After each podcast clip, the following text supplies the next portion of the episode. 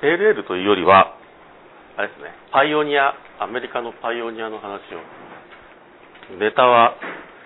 マイクロブルードアドベンチャーというチャーリー・パパジアンの書いた、私は昔ここに行ってきたみたいな話がずっと書いてある本がありまして、でそれを元にやります。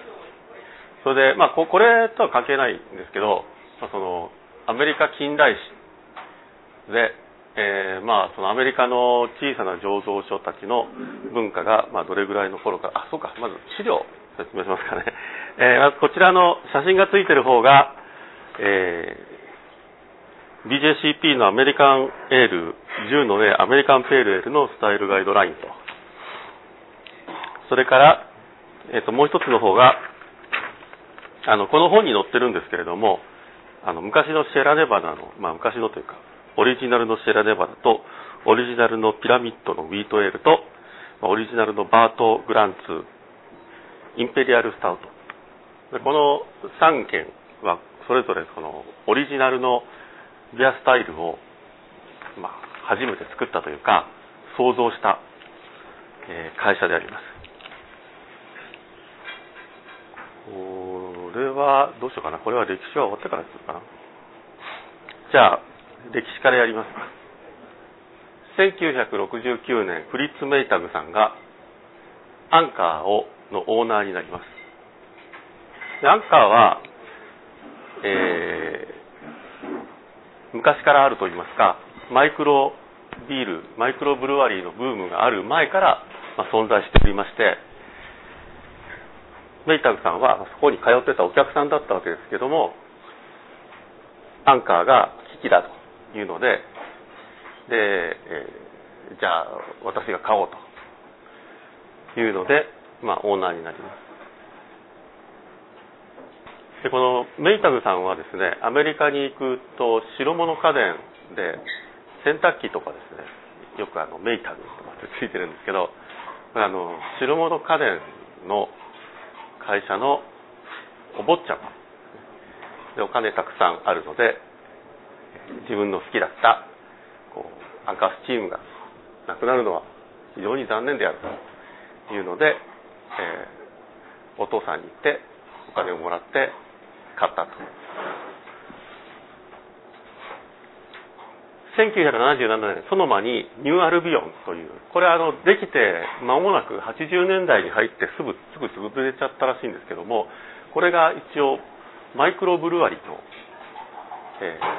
最初の例と言われています。でこれはあのソノマですか？らカリフォルニアですよね。ワインの盛んな、えー、サンフランシスコよりも北にありますナパバレーとソノマっていう、えー、非常にワインで有名な土地がありますがそこには今でもビール屋さんたくさんあります、えー、例えばロシアンリバーだとか、えーと、ベアリパブリックだとかそういったあの結構有名なマイクロがたくさんある土地今でもたくさんある土地ですけどもそこに実際どこにあったのかよく知らないんですけどニューアルビオンというのがあってえそれが最初のマイクロブルワリーだと言われています。1978年にホームブルーが連邦法で合法になります。これはジミー・カーター大統領が大とあのいた時で。でアメリカの禁酒法というのがありましたのでえー、禁酒法によってアルコールのを飲む以外に作ることそれから売ること買うこと移動することありとあらゆることは全部禁止になりましたので当然あの商売で作るのも自分で作るのもダメと。でこれはあのアルコール規制の法律でもって全面的に禁止になるんですが禁酒法がですねえー、なくなっちゃってですね、まあ、撤廃されてですね普通にあのビール買ったり運んだり作ったりするようにできるようにはなったんですが、まあ、ビールだけじゃなくてありとあらゆるお酒が、えー、作れるようになったんですがなぜかあのホームブルーがですね解禁されないままほったらかしのままです。ずっと来ちゃった。ね、ジミー・カーターまで。でそれまでにワインの、まあ、自家醸造は OK になってたんです。でそのホームブルーショップ今でもホームブルーショップで昔はホームワインメーカーショップのを何十年も前からやってますみたいなのがたまにあるんですけれどもワインは OK だったんですが、まあ、ちょっとしたなんかで手違いと言われてますがビールの醸造が OK にならずに来ちゃった。ただアメリカはですねアメリカ合衆国はあの連邦国家でありましてですね一つ一つの州がほとんど国みたいなものでして、え基本的にはアルコールコントロールに関する法律は、まあ、州に依存します。州が決めます。ですので昔はですね何歳になったらお酒飲んでいいかっていうのも州によって血が出たりなんかしたんですが最近はみんな21歳みたいですけどもそれで OK になりまして、まあ、ただ今でも州によってはダメっていうところがま若干まだあるみたいで大抵のところはもう明文的に OK って言ってるか、えー、解釈上 OK なところか判例上 OK なところとかがほとんど。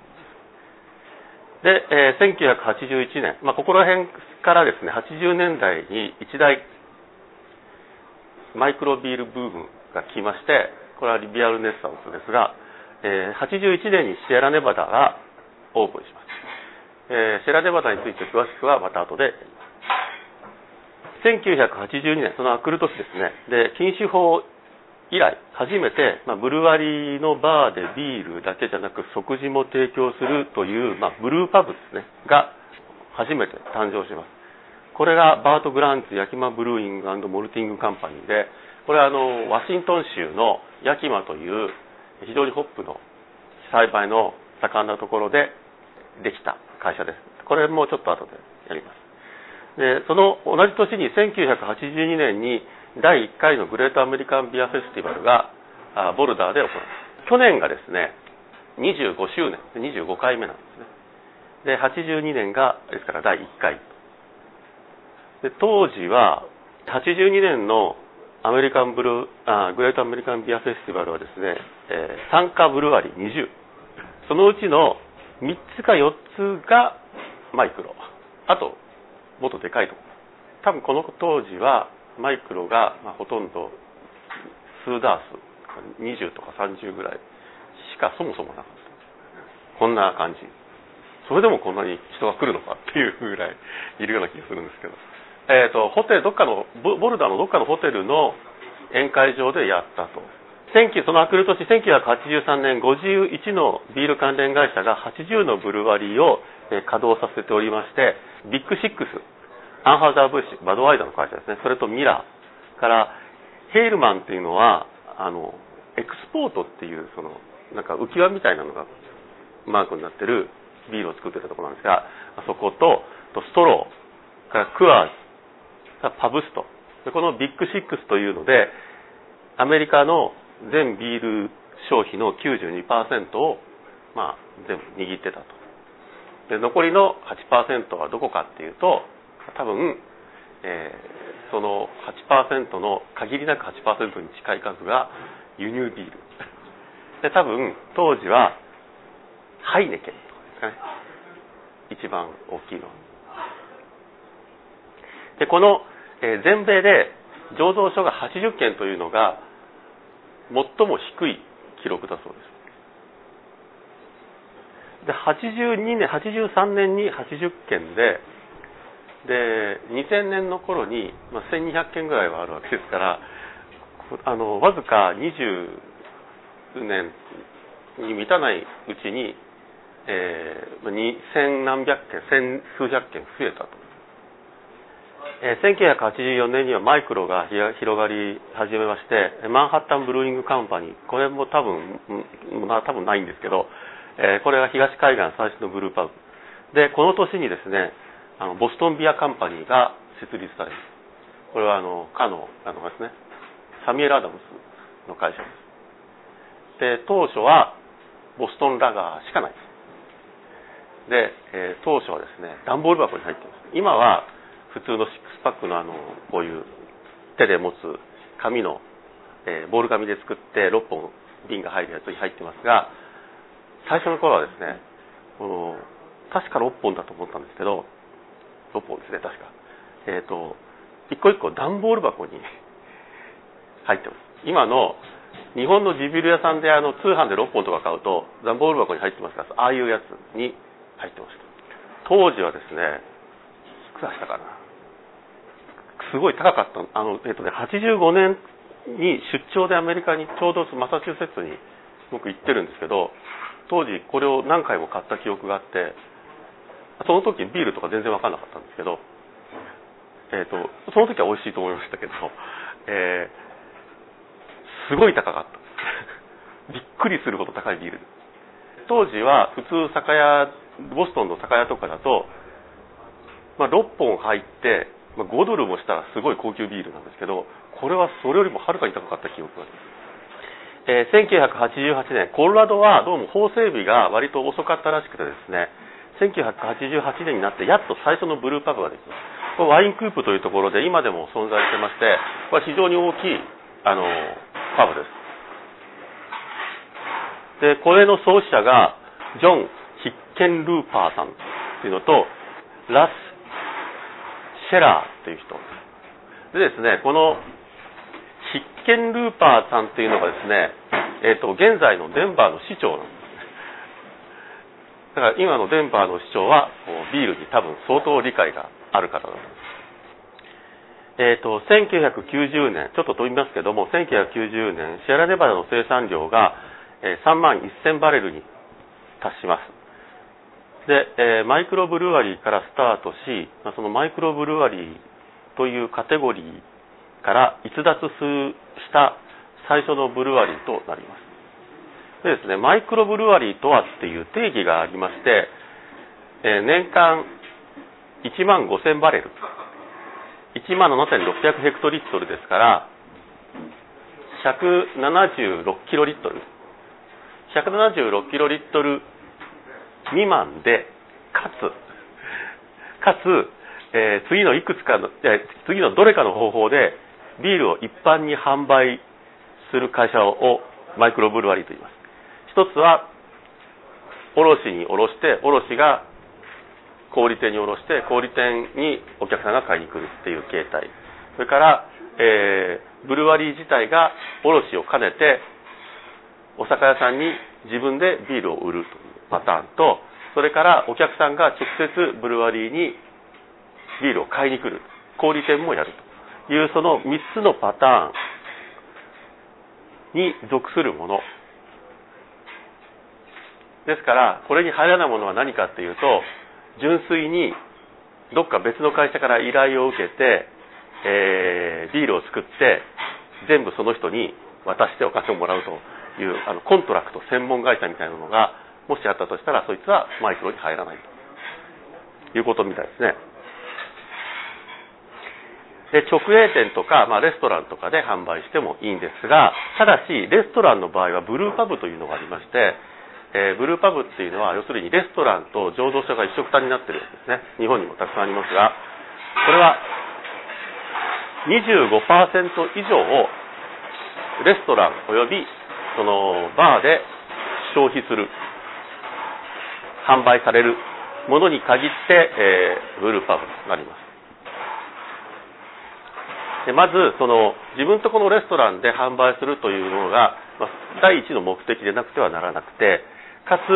えー、まただしお持ち帰り用にレストランでお客さんが買って帰るという販売形態も可です。ただしその自分とこのレストランなり自分ところのパブ以外の場所で75%以上売る会社はこれはブルーパブではなくてマイクロブルワリーになるそうです。contract brewing company。これはビールを他のブルワーで作るビジネスでブルワーがあ、えーと、ブルワリーであっても自分のところで醸造所を持っていたとしても、えー、その自分とこ以外にもその自分とこのビールを作るよう作ってもらうようにこう契約です。醸造するような場合っていうのは contract brewing company になるそうです。でかつ contract brewing company は自分のところでは作らないんですが、まあ、作ったとしてもちょっとだけ作るんですけど作らないんですがそのビールのマーケティングとか営業とか、えー、何 distribution？あの流通とかは全て作ってる方じゃなくて contract brewing company の方がやる。という形態がコンタク contract brewing company。この contract brewing company の最も代表的なのは、ね、さっきのボストンビアカンパニー。サムエル・アダムスは、えー、多分全米何箇所もでいろんな会社が作ってる。でボストンビアカンパニー自体ブルワリーはあるんですが多分一番最初は自分のところで多少は作ってたと思うんですけども基本的にはすごいちっちゃいところなのであまりやってないと思われます。今でも観光客が来て、見学するようなブルワリーはあるみたいですね。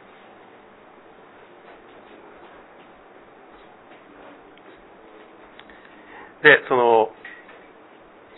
シェラネバダがいくらでしたっけ30万だっけ？えっ、ー、と3万バレルか。3万バレルに年産3万バレルになって何になったかというとこれリージョナルブルワリー。リージョナルブルワリーは1万5000バレルから、え、200万バレルの範囲内の醸造規模の会社をまあ、リージョナルと言います。で多分日本にも入ってるようなレッドフックとかですね、えー、いうのはまあこういうところになります。あとはあのコロラドでいうとあのニューベルジャンっていうすごいでかい会社があるんですけど、まあ、それもこういうこれに入るとこれでもあの加減が170キロリットルですからあの日本の地ビールでそんなの到達するところは、まあ、まずほとんどないのでかなりでかい。日本でリージョナルというとオリオンとか多分この範囲内じゃないかという気がするんですがリージョナルブルワリーって単に言うとこうなっちゃうんですけど実はリージョナルブルワリーには大昔から存在している古くから存在しているその、まあ、いわゆるマイクロブームで出てきたんじゃなくて古くからある醸造会社が、まあ、いまだに生き残ってるようなところもありましてリージョナルクラフトブルワリーとわざわざ言う場合がありましてこれはその会社自体が独立した会社であってですねかつオールモルトもしくは、まあ、副材料を使ったとしてもそういった軽いビールを作るためじゃなくて、えー、こう何かをフレーバーを拡張するため強くするため。例えばそのフルーツビールを作るのになんかそのチェリーを入れるとかラズベリーを入れるとかそういう副材料を入れたとしてもそういったそのライトビールを作るためじゃなくてそういうものを作っているまずそういうものがフラグシップである。もしくは50%以上の醸造ビールがそういう類のビールであるというところに関してはリージョナルクラフトブルワリーというふうに呼ばれます。そこで、えーと、そのセラネバタですがカリフォルニアのチコというところになりましてえ、先ほど言いましたニューアルビオンとかというのがある、え、ソノマっていう北カリフォルニアにありますがそれソノマよりもさらに北です。非常にあのこう生きにくいというかとってもじゃないけど他に何かあるのかっていうようなあのところです。ものすごい何もない多分何もない白ネバダ以外に何かあるような気がしないところです。それで、まあ、そこに行くと聞いた話では普通アメリカでレストラン入ってビールっていうと、まあ、大抵はバドとかそういうのが想定されるわけですがチコに行ってビールっていうと普通シラネバダが出てくる。ということでバドとシラネバダの地位がチコでは逆転してると。いう話です。実はだからチコにもう一件別のあのマイクロがチコチコブルーニングとかって確かあった気がします1981年創業で、えー、創業者はケン・グロスマンさん。この方はですね当時あのスチューデントって書いてますあのケミカルの科学の学生科学系の学生かつバイクメカニックでありホームブルワーでありかつホームブルーサプライショップをやってたそうです。もう一人あの営業やってるなんかリードリードセールスマンと書いてありましたけどあのスティーブ・ハリソンさんっていう方がいてでこの人は元栄の店員あのシアーズのリテールサービスセンターでかつリテールサービスセンターで勤めて最初にブルワリーでやった仕事はあのパートタイムで瓶詰め作業と営業をやってたという方でこの人たちが始めた最初のシェラネバダはなんと17バレルシステム。っていうことですから2 2 2キロリットルぐらいですよね。2000 2000リットルぐらい、えーと、1バレル100リットルちょっとぐらいだから2000リットルぐらいのシステムで週4回から6回ぐらい作らなければならなくてすごい大変だったというような感じだったみたいです。このシステムはあまりに小さすぎてとても何かその、えー、収入ちゃんとした利益を上げるのには至らなかったと。いうことで、えーと、現在は、まあ、ものすごいサイズのものになっております。そしてそこのフラグシップがシェラネバダペールエルでこのシェラネバダペールエルはまずアメリカンペールエルの最初のおそらくは最初のモデル。とボトルコンディションっていうのが非常に特徴的なビールでいまだにあのボトルコンディションって書いてあるんです。ねそれからカスケードを使用してシトラスキャラクターがあると言われておりましてちょっとこちらの方の資料。アメリカンペールエルは、まあえー、まずアロマから説明しますとアメリカ種のホップによるドライホップとかレイトケトルホップによる中程度から強いホップアロマシトラシーホップキャラクターが一般的ですけども、まあ、絶対そうじゃなきゃいけないということはないです。ホップキャラクターをサポートする低レベルから中レベルのモルトモルティーサがあります。あまあドライでもいけないみたいですね、えー、少量のスペシャルティーモルトキャラクター。えパンのようなトースティーのようなビスケットのようなが感じられるかもしれません。フルーティーエステルは中程度から全く感じられないレベルまで様々でありダイアセチルはなし。もし行われていればドライホップが草っぽい香りをつけるかもしれないが、まあ、極端に強くあってはいけませんと。外見はペールゴールドから、えー、ディープアンバー。少し大きな、まあ、白からオフホワイトの持ちの良い泡がある。一般的には完全にクリアでドライホップしたものは多少、まあ、濁りがあるかも。霞があるかもしれません。フレーバーは通常中程度から高レベルの、えー、ホップフレーバーがありしばしばストラシーなアメリカンホップキャラクターが感じられます。アメリカ州以外が使われることがあります。もありますと、えー、ホップキャラクターをサポートする低レベルから少し高レベルのクリーンなモルトキャラクター、えー、少量のスペシャルティーモルトキャラクター、え先ほどのようにパンのようなトーストのようなビスケットのようなのが感じられるかもしれません、え典型的にはバランスはレイトホップと苦味に傾いているがモルトもかなり感じられるかもしれません。caramel malt のキャラクターは控えめまたは感じられない程度でフルーティー中程度からフルーティーさは、ま、中程度から全く感じられないレベルでミディアムからドライなフィニッシュを伴う中程度から高いレベルのホップの苦味。 hop flavor と苦味はフィニッシュに長く残ります。 diacetyl はなし dry hop があれば dry hop による草っぽい香りをつけるかもしれないが、まあ、強くなくあんまり強くてはいけないと。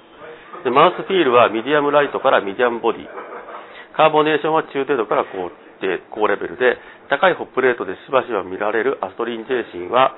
なく全体的には全般的にはスムーズなフィニッシュが、ま、期待されます全体的な印象としては refreshing、hoppy ながらそれを十分にサポートするモルトがありますだからこのこれを見ると、まあ、一般的にはすごいそのドライであっては逆にいけないみたいですね。 hop character が非常にありながら、まあ、完全にドライでやってはいけない。えー、アメリカ産材料、ホップ、モルト、 yeast、水を反映させたアメリカン版、アメリカ版の English pale malt、ale ですね。 English pale ale。要するに、 American hop、American malt と、まあ、 American ale yeast を使って作るペールエールですよ。でイギリス版によりより明るい色と発酵による副産物は少なめでよりクリーンで、えー、カラメルフレーバーは少なめとアメリカンアンバーとアメリカンペールは色において範囲がかぶっているが、まあ、アメリカンペールよりはよりクリーンでカラメルモルトキャラクターが弱くボディも弱めでより多くのフィニッシングホープ。材料としてはペールエールモルト。典型的にはアメリカントゥーロー。アメリカンホップ、まあ、常にではなくしばしばシトラスキャラクターの伴うもの。アメリカンエールイースト、えー、水は硫酸塩濃度に関しては様々であるが炭酸塩に関しては比較的低めであること。スペシャルティグレーンはそのキャラクターや複雑さを与えるが、まあ、一般的に使用量は少量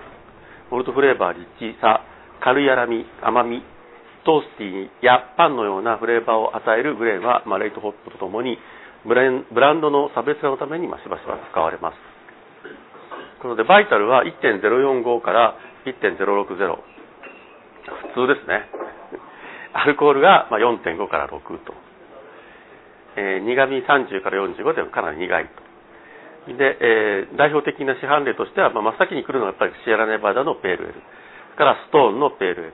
グレートレイクのバーニングリバー pale ale。ここは行ったことないですね。あの、グレートレイクは。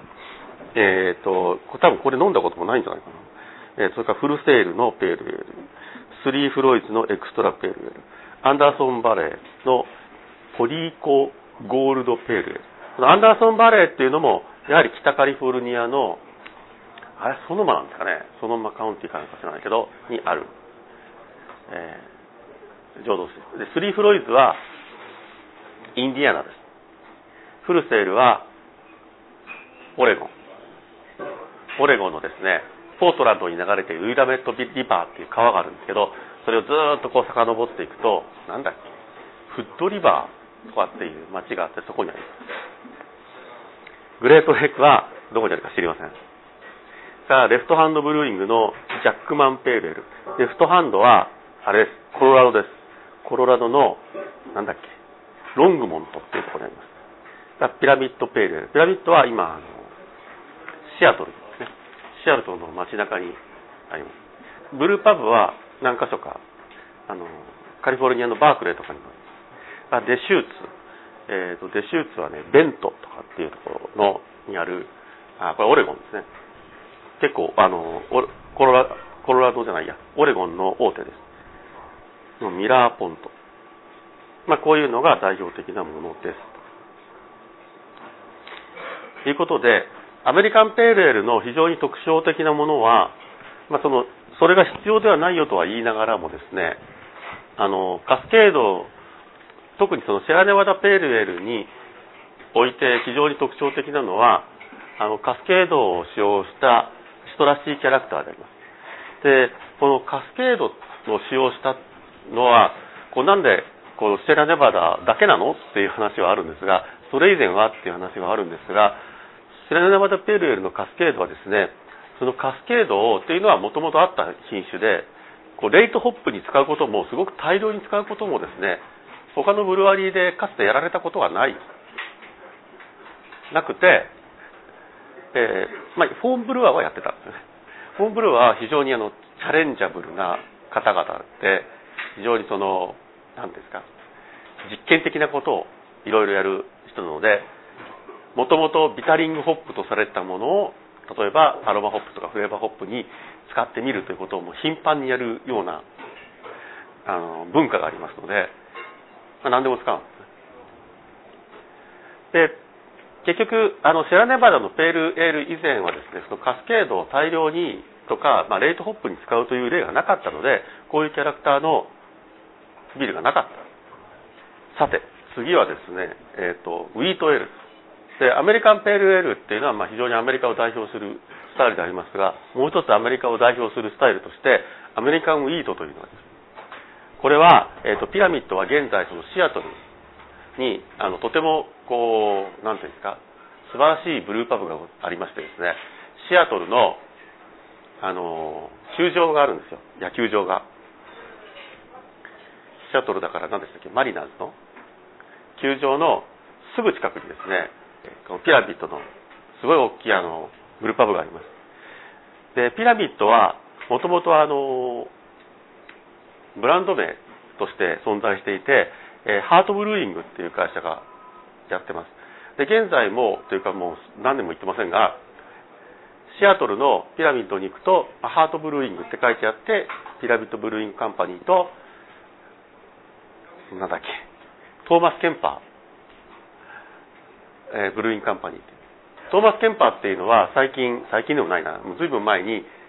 ハートブルーイングが、まあ、吸収合併みたいな買ったところでこれはあの主にラガーとかを、ま、作ってはいるんですがもともとはですね何で有名かというと root beer のメーカーなんです。多分ビールよりも root beer の方が有名。ルートビアとかソーダとかですね。で今はシアトルにありますがあとあのカリフォルニアのバークレーとかにもブルーパブちょっとちっちゃいめのブルーパブありますが一番最初はですねワシントンとオレゴンの州境のあたりにあったそうです。すごく寂しいところにあってでこの創始者はトム・バーンさんかな？っていう方でとにかくその当時のブルーケトルにもしてもファーメンターにしてもケグラインにしても、まあ、ボトリングラインにしても全部中古か自分で作ったものだった。ピラミッドのウィートンエールっていうのがありましてこれは現在も存在するらしいですがこれはあのアメリカのウィートエールのオリジナルとこの本では書いてあります、えー、この本を見るまでは僕はあのウィドマーブラザーズのウィートエールが最初だと思ってたんですけど、まあよくわかりません。1980年当時、アメリカのホームブルワーたちにとって、バイセンっていうのは、まあ、よく知られたビール、よく知られたっていうか、まあ、バイセンの存在は分かっていて、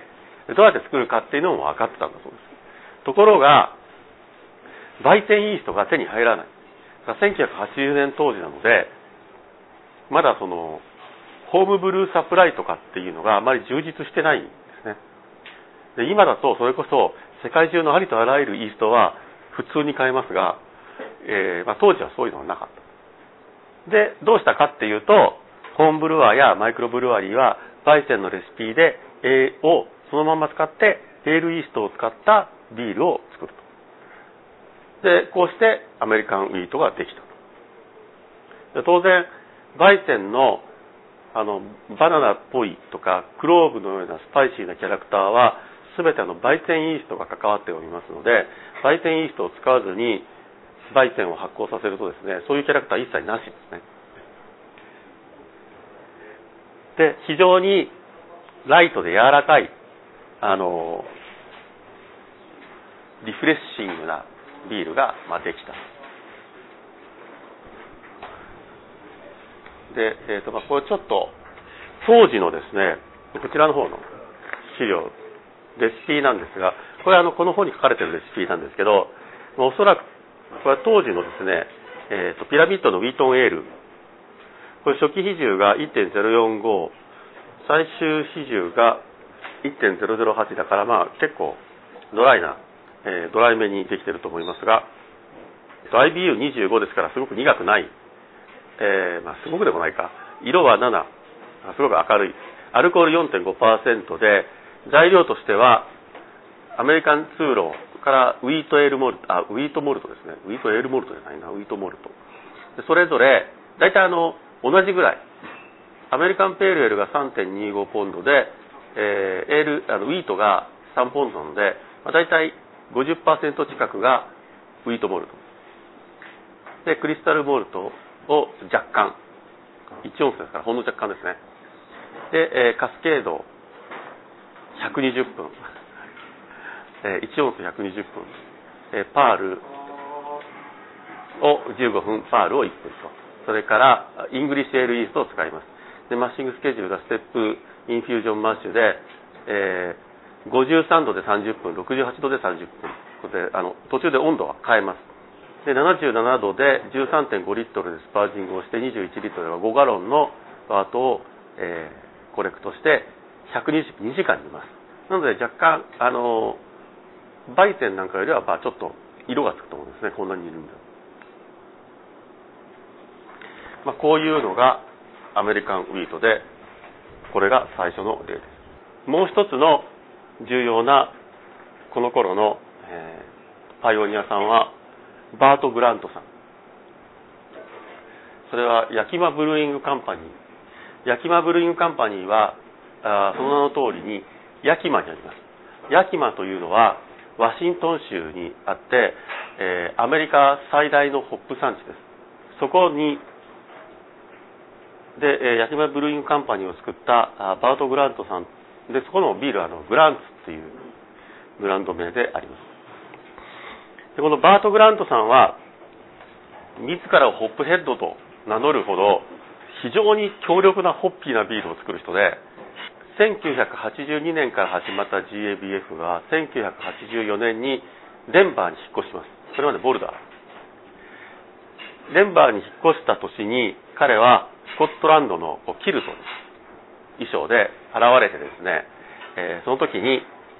インペリアルスタウトを持ってきたんです。でこの方はですねもうかなり始めた頃から結構年の人であの2001年に亡くなられている74歳で亡くなられてるんですけど僕は多分この人を見た。98年か99年にあのこのグランツのブースにそういう格好をしたおじいさんが座ってた。であのグランツっていうビールはこう帯首のネックのところにですねそのスコットランドの格好をしたじいさんの顔が書いてあったりするんですがあこの人だという人が座ってたので多分その方がこのバート・グラントさん。でこのバート・グラントさんは1984年にインペリアルスタウトロシアンインペリアルスタウトを持ってきます。これはグランツロシアンインペリアルスタウトという名前で作ったビールですがいわゆるそれまでというかまあ伝統的なイギリスで作ってたようなロシアンインペリアルスタウトとはま全然違ってものすごい強力なホップキャラクターとですね非常に高いアルコール。当時あの8.75%あったそうなんですが当時の要するに1984年の頃の、えー、8.75%というのは他になかったそうですそんな高いアルコールのビールは。であの当時バート・グラントさんはこれはもうアメリカで一番アルコールの高いビールでいや多分世界で一番高いアルコールの高いビールだろうと言ってたそうです。こうしてアメリカンスタイルインペリアルスタウトというのができたとチャーリー・パッパジアンは言っています。えーと、レシピの方を見ていただくとこれが、まあ、その当時のバート・グランツプラネット・インペリアル・スタウトっていうやつのホームブルーレシピなんですが、えーと、初期比重が1.076これはそんな高くないんですよね。で最終比重は1.016これあの多分今のインペリアルスタウトとかだともっと高いかな。バーレーワインって加減が1.080だからそれよりも低いんですよね。でまあここにはあの8点。当時彼が持ってきたものは約9%近くあったんですが、まあ、このレシピは8%で IPU、IBU59 でグレーンは two-row の American pale ale を、まあ、10ポンド、ね、えクリスタル80ロビボンドのものを1ポンド。 roasted barley black malt、これよくわかんないんですけど German black Carafa malt。っていうのが8オンスホップはガレナ。ノーザンブルワー。カスケード、あれ？これ American ale yeast。ちょっと待ってくださいあこれまあ嘘です。えっと。 Irish type ale もしくはスタウトのイーストです。このレシピはですね、 step infusion をします。53度で30分、68度で30分。これなんでですかね？で、トータルボーイル60分。はい、それでは、えっ、ー、と、ビールを。最初はシェラネバダペールエルをお願いします。ここに書いてあるのは、あのシェラネバダのホームページに書いてあるデータでアルコール5.6%、えー、初期比重1.052 FG1.011 bittering にマグナムとパール、 finishing にカスケード IBU37 モルトは two-row pale とカラメルモルト。でオリジナルのやつがこちら側に書いてある多分1982年当時のシェラネバタペールのレシピによるとですね、これちょっと多分最終比重の方が高くなってるからおかしいですね。これなんだろうな。最終比重嘘です。あ、1.016ですね。逆ですね。1.061なので、1.016です。当時は1982年当時は、初期比重は同じですけど、終了比重が若干高めでありました。それで、グレインは、まあ、ここに書いてあるように、 two-row pale と、まあ、 American crystal。で、クリえっと、ホップが、まあ、これ homebrew レシピだから違うのかどうかわかりませんけど、クラスターとカスケード、テトナンガー、もしくはセンテニアル。で、えっと、 finishing はカスケードとテトナンガー。え当然のようにですね、イーストは American ale yeast。で、 mashing schedule は one step infusion で、えーと、66.5度で60分と、トータルボイル60分いうことで、えーと、まずは色は非常に明るくて、泡も結構ちゃんと立ってるように見えますが、これ一応ボトルコンディションですので、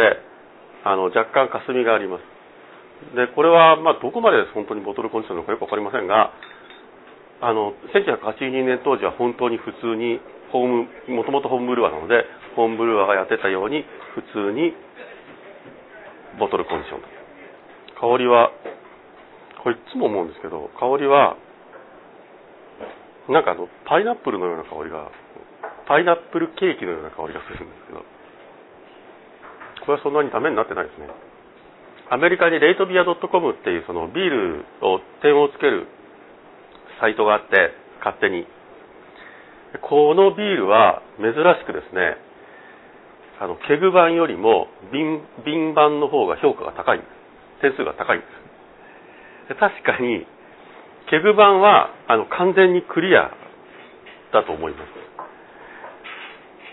あの、 keg condition ではないですね。だボトルは bottle condition だとしても、ケグは keg condition じゃない。なので、これアメリカで飲んでもそう思いますけど、アメリカで飲んでも、ケグよりも明らかに瓶の方がいい。こうなんか独特の、あの、多分モルトと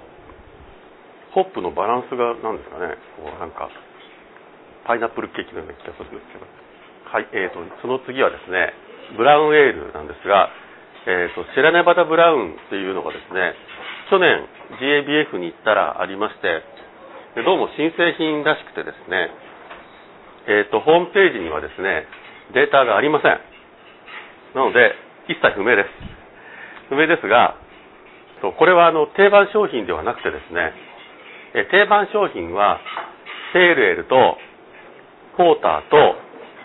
スタウトと、一つなんか、もう一個なんか、あって、それ以外は全部季節醸造。全くあの、何？時々作る。スペシャルブルー。限定醸造みたいなのが主です。で、これは多分アメリカンブラウン。えっ、ー、と、これは完全にクリアなのでボトルコンディションじゃないんですね、きっと。圧倒的にあのアロマはモルティーな感じで、ホップ、ホップのアロマっていうのはそんなには感じられなくて、なんだろう。カラメルとか、それこそビスケットとか、そんな感じの、えーと、モルティーな感じのキャラクターのアロマがします。泡も随分綺麗な泡。ちょっと茶色いですね。まず圧倒的にモルトの甘さが来るんですが、これはあのさっきのよりもちょっと傷んでますね。セーレルが若干傷んでる。ホップフレーバーも感じますが、やっぱりバランス的にはとてもモルティーな感じがします。全然あのアメリカンブラウンではなくて、アメリカンブラウンはもっと非常にキャラクター、ホップキャラクターを強力にホ効かせたホッピーなビールですが、これはそれよりもはるかにおとなしい、モルトに偏ったブラウン。これいいんじゃないですかね、とてもね。これは、だから、えっと、あの、多分、あの、通年醸造ではないので、あんまりアメリカでも売ってないのかもでもアメリカで買った記憶があるのに、打ち帰ったらなかったっていう不思議なビールです。で、それから、もう一個だけ、えっと、季節醸造で最も代表的な、あの、シェラネバダのビールといえば、これ、ビッグフット、バーレーワイン。えっと、ビッグフットバーレーワインは、初期比重が1.092、えー、FG1.024、9.6、 bittering チヌック、 finishing カスケードセンテニアル、dry カスケードセンテニアルチヌックで IBU90、モルトは two-row pale と English caramel と dextrin malt を使ってるとホームページには書いてあります。でですね、これはあの、例によってフレッドさんがですね、微弱に、微弱な量を 流通させたビールで、他の2本は、あの、他のペールとブラウンは2本ずつちょっと買って持ってきたんですけど、これはさすがに1本だけで、ちょっと量少ないですけど、これはボトルコンディションですね。これはボトルコンディションだな。で、これは96年でしたっけ？かなんかなので、まだ全然あの、エイジングした感じが、エイジングした感じがあんまないと思います。あ、そうでもない。そうでもないな。2006年なんだけど、結構エイジングされたキャラクターがアロマにある。ちょっと味噌っぽい感じがあるので、多分、どれぐらいいつ作ったんだろう。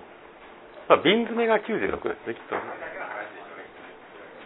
で、大体あの、えっ、ー、と、バーレーワインというのは時間が作るビールだそうなので、えー、作ってから相当経って瓶詰めするっていう例がよくあります。これはホッピーですね。これは、ホップキャラクターがめちゃめちゃありますね。あ、すごいドライですね。ドライで、ホップキャラクターがすごいたくさんあって、アロマにはものすごい、ちょっとモルトと、あの、エイジングしたキャラクターが。これは何から、センテニアかな。ホップフレーバーがものすごい強力で、あの、こういうホップを感じるといつもなんか冷蔵庫を思い出すんですけど冷蔵庫の中に長い間入ってたもののような匂いがまあ、シェラネバではあのもっとちゃんと輸入されてもいいビールだと思うんですけどなかなかあのフレッドさんが気まぐれで持ってこないとないんで。ということで、あ、それからあの、えっと、今年もワンカップをやります。すいません。ふるってご参加ください。それと、あ、以上ですか何かご質問は？はい。それは多分、インペリアルスタウトから来ていて、えっ、ー、と、なんとなく、インペリアルイコール強いっていう あの、意味になっちゃって、で、なんだっけ、ディキシーカップ。ディキシーカップっていう homebrew コンペがあって、で、そのコンペティションには、インペリアルカテゴリーっていうのがあるんです。で、それは、何でもいいんですよ。何でもいいんだけど、例えば、あの、インペリアルピルスナーというのを作って、そこのカテゴリーにエントリーするとか、インペリアル、何でもいいんですよ。なんだろうな。例えば、インペリアルポーターとか、インペリアル、えー、バイセンとか、インペリアル、何でもいいです。とにかく、えっとです。通常のスタイルカテゴリーの、えっと、初期比重からいくらいくらよりも高い、いくらいくら高くするやつ、したやつを、インペリアルなんとかってつけて、で、それを入れる専門のカテゴリーが。で、その、なんだっけな、その、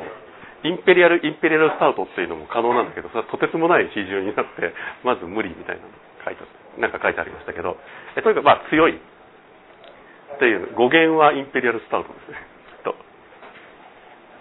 ろしいですか？